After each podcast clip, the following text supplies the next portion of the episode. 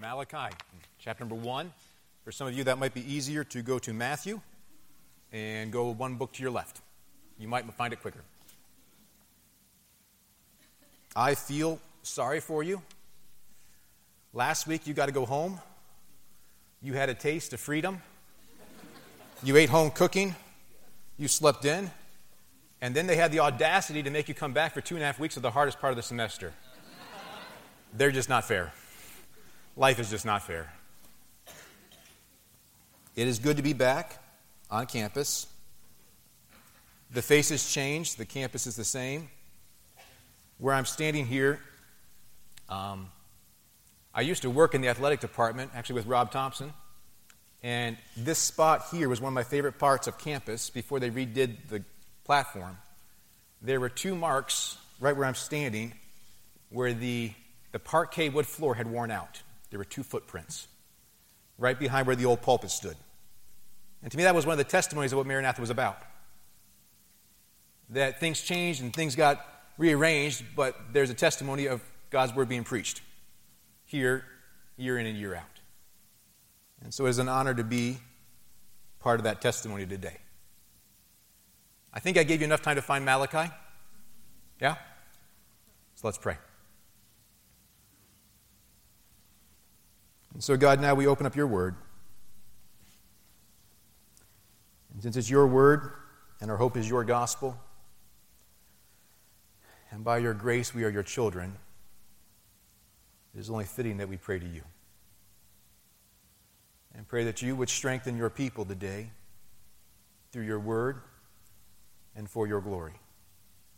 In Jesus' name I pray. We've crossed Thanksgiving off the list, which means now we've hit Christmas season. Yesterday I bought my Christmas tree, I put it up. I officially allowed myself on the way home from Thanksgiving with family to start listening to Christmas music because you, that's the line I'm just not going to cross. I'm not doing Christmas music before Thanksgiving.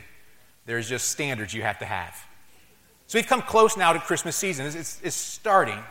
I remember a Christmas when I was, I probably had to be four years old, maybe five years old, and my parents gave me some money to buy Christmas gifts uh, for my sisters. Those were the good days where you didn't have to use your own money. They just give you money and say, go be loving to your sisters. And so they, they gave me like a dollar or two dollars to go buy some gifts. Now, back in the day, you could do a lot of damage on the candy aisle with a dollar or two. And as a four year old boy, like, what's a better gift than candy? Like, I don't. As a 38 year old guy, what's the better gift than candy, really? I mean, it, it's, it's right up there.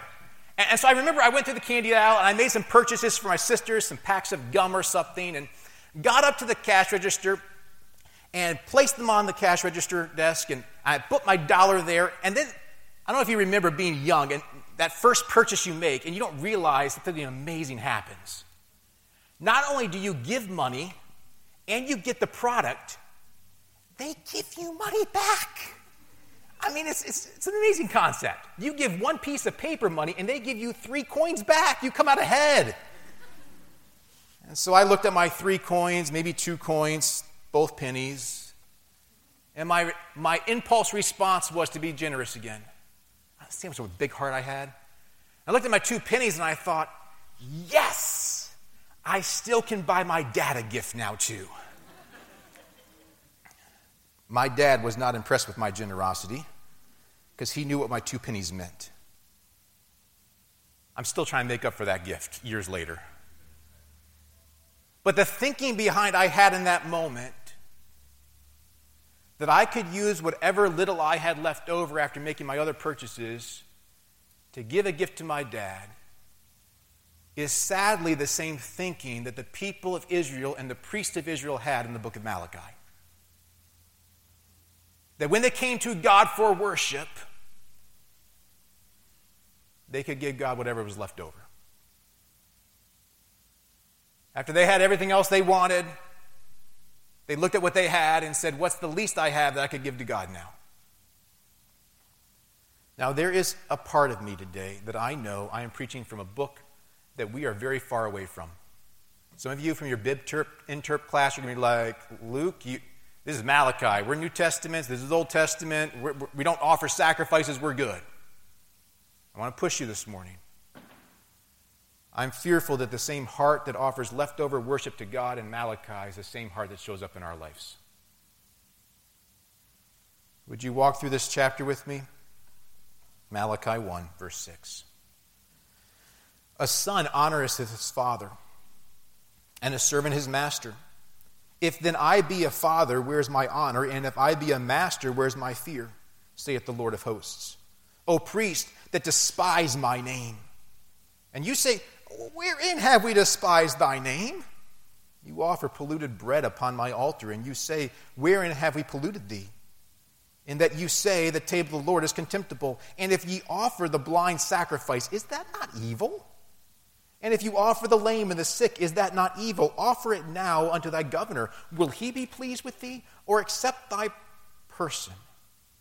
saith the Lord of hosts. And now I pray thee, beseech God that he will be gracious unto us this hath been by your means. Will he regard your person, saith the Lord of hosts?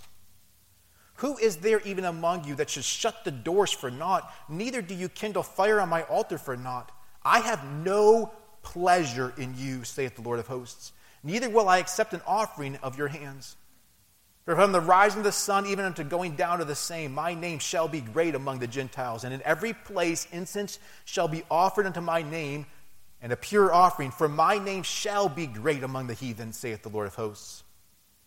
But you have profaned it, and that you say, The table of the Lord is polluted, and the fruit thereof, even his meat, is contemptible. He also said, Behold, what a weariness it is. And you have snuffed at it, saith the Lord of hosts, and you brought that which was torn, and that which was lame, and the sick. Thus you brought an offering. Should I accept this by your hand, saith the Lord?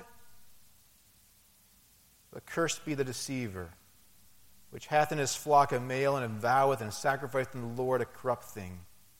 For I am a great king, saith the Lord of hosts, and my name is dreadful or feared among the heathen. Now, like I already said, there's some things in that passage that's just going to be like we're going to scratch our head on. That's not our world. But the, the premise of what they were doing of offering up God their leftovers, that bridges to our day. It's the same heart that can book salad an evening late into the morning, gaming, but then can't find time to read God's Word. I, I know much of your religious practices right now are regulated by an authority over you. When I preached this sermon to my church, I made the statement is the same thinking that can wake up at an ungodly hour to go hunting, Black Friday shopping, or catch a tee time. And then, as soon as God's word becomes read on Sunday mornings, they fall asleep. And please don't misunderstand me. I'm not saying there's anything wrong with video games. Played some recently. There might be something wrong with hunting. I just don't like it. It's really boring. There's nothing wrong with golf. That's fine. But what my heart is burdened for is that are we offering God what is left over of our energies, time, resources, love, and passion after we've filled up our life with everything else? And say, Here's God, what I have left over. Now, we're going to bounce around this chapter in the next few minutes. So let's just unpack the problem that's going on. Because God condemns them. There's a charge that you are offering me your leftover worships. Look back down to verse number six. Now, we ask some questions. We'll get to that in a second. But he throws the charge out to them You have despised my name, O priests. You have, you have held my name in contempt. You have looked down upon it. Now, their impulse reaction, and I love how, I love how Malachi is written, because it's this hypothetic dialogue. God places the charge out to them you, You've despised my name, priests. And their impulse reaction is to say, Wait, who, me? How, how have we done that? We haven't despised your name. Now, I don't know. I don't know if they're genuinely blind to their sin. Or maybe they're just plain ignorant. Maybe they're like the individual, your roommate, who eats all your snacks from your care package, And then you walk in and you're like, You have eaten all my snacks. And they have, they have chocolate chip cookie crumbs falling off their mouth. And they have the audacity to say, What snacks? You, you, you had a care package? Somebody loves you enough to send you a care package? I didn't even know. No way. I don't know what you're talking about. And you're like, The evidence is all over you. And here's God, You have despised my name. How have we despised your name? Next verse. Because you have offered blind sacrifices, lame sacrifices, sick sacrifices. Isn't that evil? Isn't that wrong, priests? Now, they know better than this. I mean, they know the Old Testament, they know the book of Leviticus. I mean, you read the book of Leviticus and you got this like repeated phrase over and over again, right? After sacrifice after sacrifice, you know every sacrifice is supposed to be without blemish. I mean, it's drilled into them. This is the level of worship to me. When you offer a sacrifice, it better be without blemish. And in fact, they could go chapter and verse to Leviticus 22, and he's really clear what without blemish means. I mean, they can't be like, well, I, I think blemish, you know, this is probably good. I mean, he's really clear. Animals that are blind, disabled, mutilated, or having a discharge or an itch or scab shall not offer to the Lord or give them to the Lord as a food offering on my altar. There's no like, well, it's probably going to be okay. They know what they're doing is offering what is left over of their flock that they don't really want anyway. So let's just give it to God.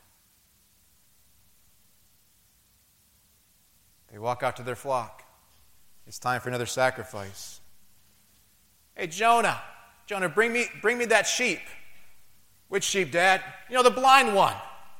Which blind one, Dad? Oh, the, the blind one that keeps running into the tree over there. Let's just get rid of that one. I don't know, Dad. That one's sick. I don't think they're going to live much longer. Perfect. Wrap it up. Let's go. And that's what they're going to go offer to God. Verse 12. God's already saying what this is. Isn't this evil? Verse 12 unpacks it even more. It unpacks what they're doing again. But then in verse 13, behold, this is their heart now. Not just their action, this is their heart. What a weariness it is.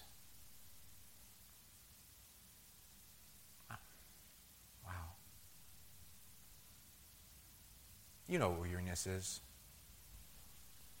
Weariness is what you feel when you wake up on the fifth, the fifth time your alarm has gone off on day 56 of the semester. That's weariness, right? Like day one, day one, you, you, man, especially for the freshmen, day one, you're awake before the alarm goes off. I mean, this is new. This is special. You've had your outfit picked out the day before. You're up in time. You're up in time to get a hot breakfast in the dining hall, take a shower, read your Bible, pray, and you're, the, you're, you're waiting for the professor to make its way to the classroom. I mean, day one, you take notes. Day one, you laugh at your professor's jokes. You're engaged. Day 56, your alarm goes off and you smash your phone. You don't care how expensive it is. Day 56, you stare up at the ceiling thinking, why am I even doing this? And I'm paying for the right to do this. Day 56, you don't have to admit it, no show of hands, showers don't happen. Day 56, you, you literally stumble your way into a room as the professor is starting the class. You don't bother taking out your book, and you learn by day seven he's not funny anyway, so you're not going to laugh. You know what weariness is. The sad reality of what this passage just said is they think worship of God is weariness. Now, I don't know. Verse 6 is definitely geared to the priests. They are the religious leaders of their day. And so they're very much at fault for what is going on. But they're not the ones who bring the sacrifices. They're the ones who get called out automatically because they are the spiritual leaders. But I would say all of the people are all the people are being condemned here. Because it's the people who are bringing these half hearted sacrifices to God, and it's the priests who are allowing them to bring the half hearted sacrifices to God. So when we get to this statement of, this is such a weariness, this can be the people. Well, I guess, I guess we got to offer sacrifice to God again. Like, haven't done that one before. All right, let's pick out an offering. Would you believe it that he has to put his temple on top of a hill, so we got to walk uphill to this thing? Maybe the priests. Another day, let's go kill some more animals. Let's go skin some more animals. You know, wouldn't it be better if the people just stopped sinning? Oh, that's not going to happen. Well, wouldn't it just be better if God would stop asking for the sacrifices? What weariness. Worship to God for them had simply become a monotonous drudgery.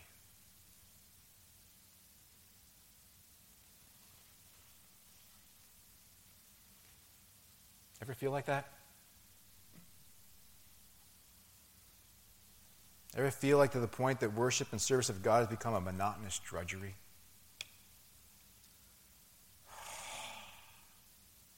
Yeah, I know I should read my Bible again. All right, well, let's go for it. Don't want to feel convicted later on. Yeah, I, I, I should pray some more. Can't believe it's Sunday again. It was like, wasn't it like Sunday like last? Just yesterday was Sunday. All right, supposed to go to church again. Maybe I'm sick. Maybe I could act like I'm sick. You finally get to the service. Are we seriously going to sing another song? Oh, oh, they are going to make us stand and sing this song. Like, I can sit and sing this song just fine. And then we're probably going to sing, oh, yeah, we're going to sing all 27 verses of Just As I Am. All of them? Yeah, all of them.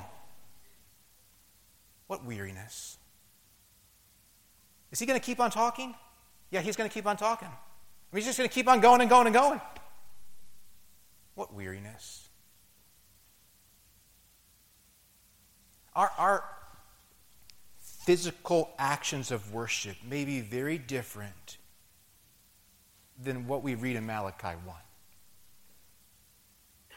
But I know enough of my heart, and I've talked to enough people to know that the heart aspects are the same. That we easily get to points in our life where, where our worship of God is simply a monotonous drudgery. And when it becomes a monotonous drudgery, what we do is simply offer God up our leftovers.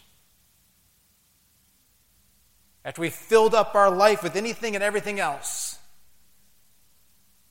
God, I got time here. In fact, I love how this verse continues on. Um, Verse 13, behold, what a weariness. And you have snuffed at it. Man, I, I have come to wish that at times the Bible had audio clips that you could just kind of hit the word and kind of, because that's an audio word right there. It is snorted. Now, you, you guys used to be teenagers just a little while ago, so you know exactly what that word means. That is the huff that you gave when you didn't like what you were told to do. It usually went with a eye roll at the same time. That's what they just did. Worship God. Ah. That's what my three year older does. Not when I say worship God, when I say eat your vegetables. Ah. What drudgery.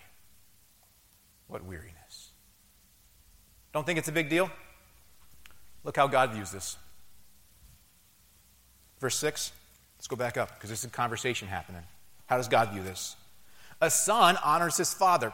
Not 100% rule, just kind of a, a general rule of society. Sons obey fathers. And servants their masters. Again, not perfect, but just general rule servants obey their masters. And then he's got them. I mean, this is pure logic argument. He's got them. Well, um, I'm your father, and I'm your master. So where's my honor?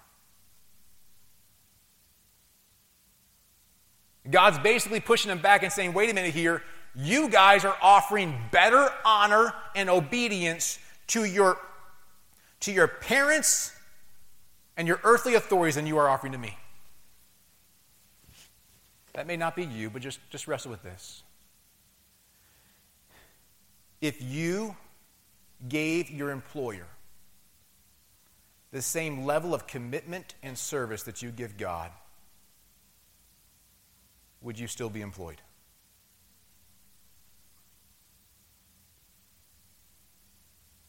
Because I think sometimes we tell God things we wouldn't dream of telling our employer. Well, I'm just, whew, just don't really feel like coming into work today. So um, I'm just not, I'm not, I'm not really, and I'm so swamped right now, so I'm, this is all I got to offer right now. I'm just going to work a couple hours and I got to leave. Yet somehow we've come to the point that we think that is enough with God. Verse 8, God says, Why don't you try that with your governors? Why don't you take your leftover broken down animals and offer that up to your governor and see that helps you get in good favor with them? This is the culture where, where you might not like the word, but bribery was just kind of accepted.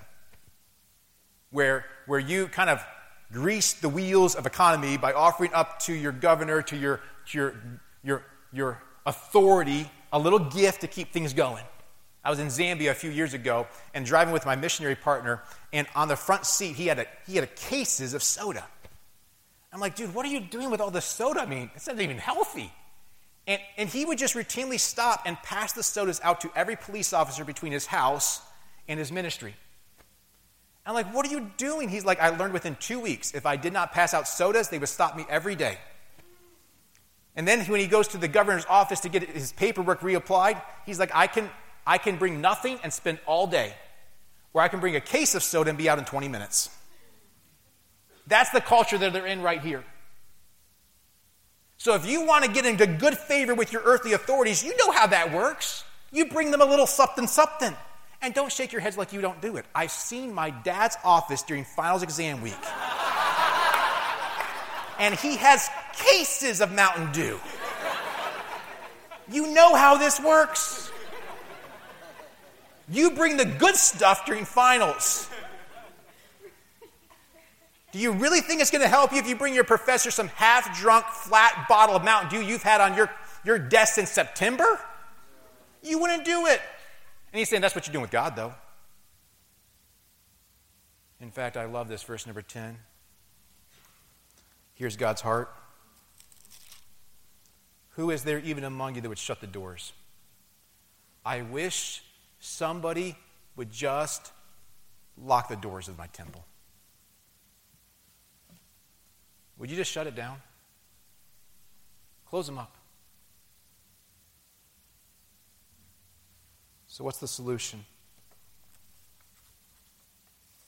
I think at points we get to this point where we just say, here's the solution. We let's do better. No.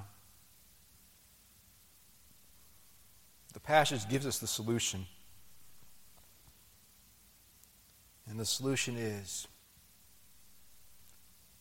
that we need to see a great God. Leftover worship to God out of a heart that is doing service and worship to God is nothing more than drudgery. Is destroyed when that heart is gripped by the great God that He is. Knowing God's greatness is the solution to leftover worship of God. This is what God puts right back at them. Verse number 11 From the rising of the sun till the setting of the sun, my name will be great. Across my entire world, Sacrifices will be offered, incense will be offered, because my name will be great. Israel, I don't need your leftover worship and offerings. I will make my name great across my entire creation because that's who I am. I'm a great God. And God is right.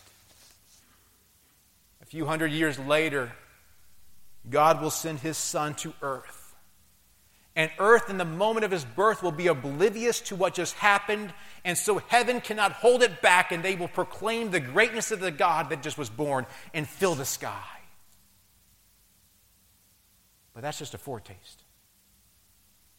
That son will walk around that earth and minister, and the vast majority of individuals will walk away from him.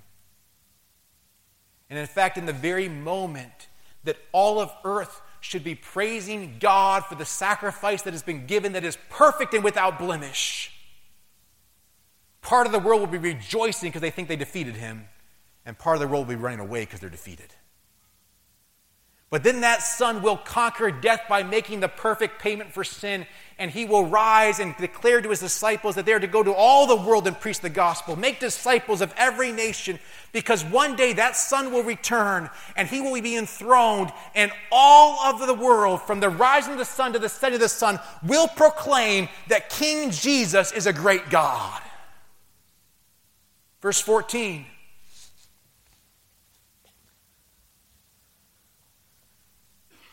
For I am a great king, saith the Lord of hosts. And my name is dreadful, it is to be feared among the nations. But I am a great God. The God who is the God who everything is from him and to him and for him, that great God. The great God who made entire solar systems that merely appear to us as little dots of light that are one fractions of a heavens that declare the glory of God, great God. The God who is the just and still the justifier of those who believe, great God. The God who forms mountain ranges on planets that we will never even see simply declare his greatness because he can. The God who declares his beauty in little minuscule opportunities of his creation that we can't even comprehend. Great God. My uncle referenced Isaiah 6 already this morning. Do you realize in that passage in Isaiah 6, Isaiah sees the greatness of God, and he does not need to be told to worship that God in that moment. I mean, the passage unfolds, unfolds. Isaiah sees it. Nobody, no angel comes up to Isaiah and nudges him, saying, By the way, this is probably a right time to kind of confess your sins and worship God. He sees the greatness of God, and the impulse reaction is, I am undone. I'm unclean. And the people back there are unclean too. In fact, you walk through Scripture, anybody that gets a glimpse of God's greatness does not have to be told to worship that God. They do it. Revelation, no one's prepped to saying, hey, it's time to worship God. They worship. Peter on the Mount of Transfiguration, no one tells him it's, it's time to worship Jesus. Now, he goes a little far and says, let's worship some other people here too. But no one has to tell him it's time to worship.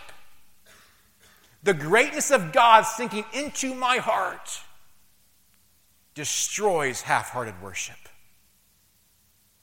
See, the problem with the passage isn't so much the animals that they're bringing. Isn't the, this is so wearisome.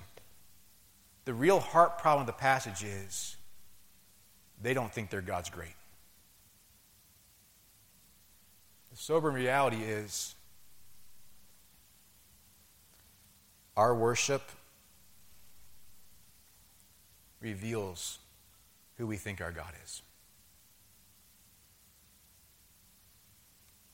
Small God, distant God,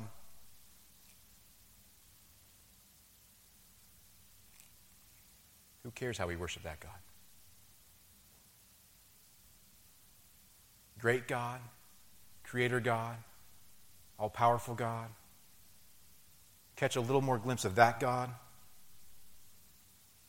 and He deserves to be worshiped, and you know it. I had a love hate relationship with company growing up because my dad was a pastor. Sundays often meant when we had guests or missionaries, we would have company. I, I hated company because it meant we had to clean the house. Um, we had to clean parts of the house the company wasn't even going to see. And I, I, would point those things out. It, it, my logic was not accepted. You still have to go clean your room.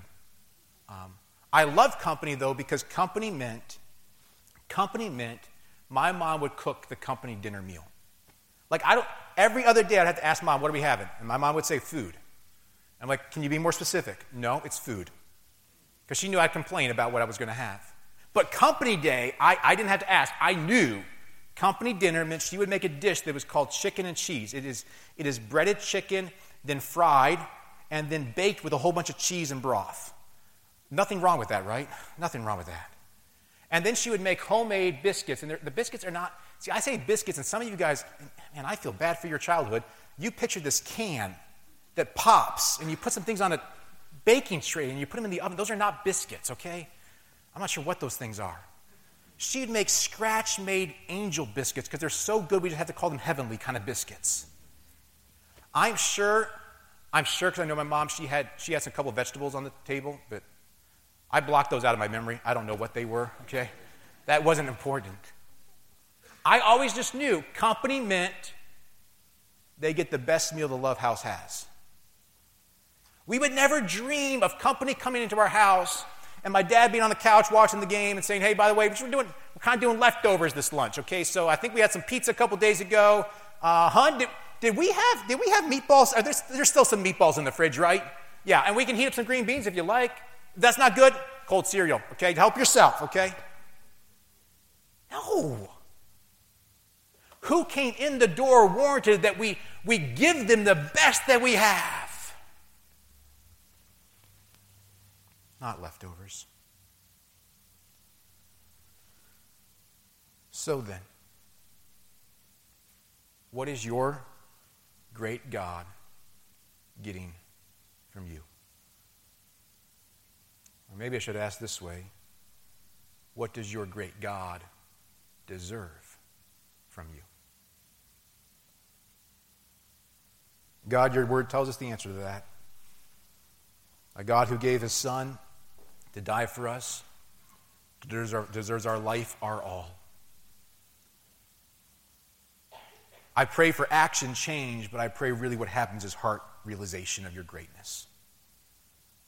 That we, in moments today, in meditation in thought and in word, would come to realize a little bit more your greatness, so that the worship that we offer and the service that we offer up to you is more and more fitting of the worship and service that you deserve.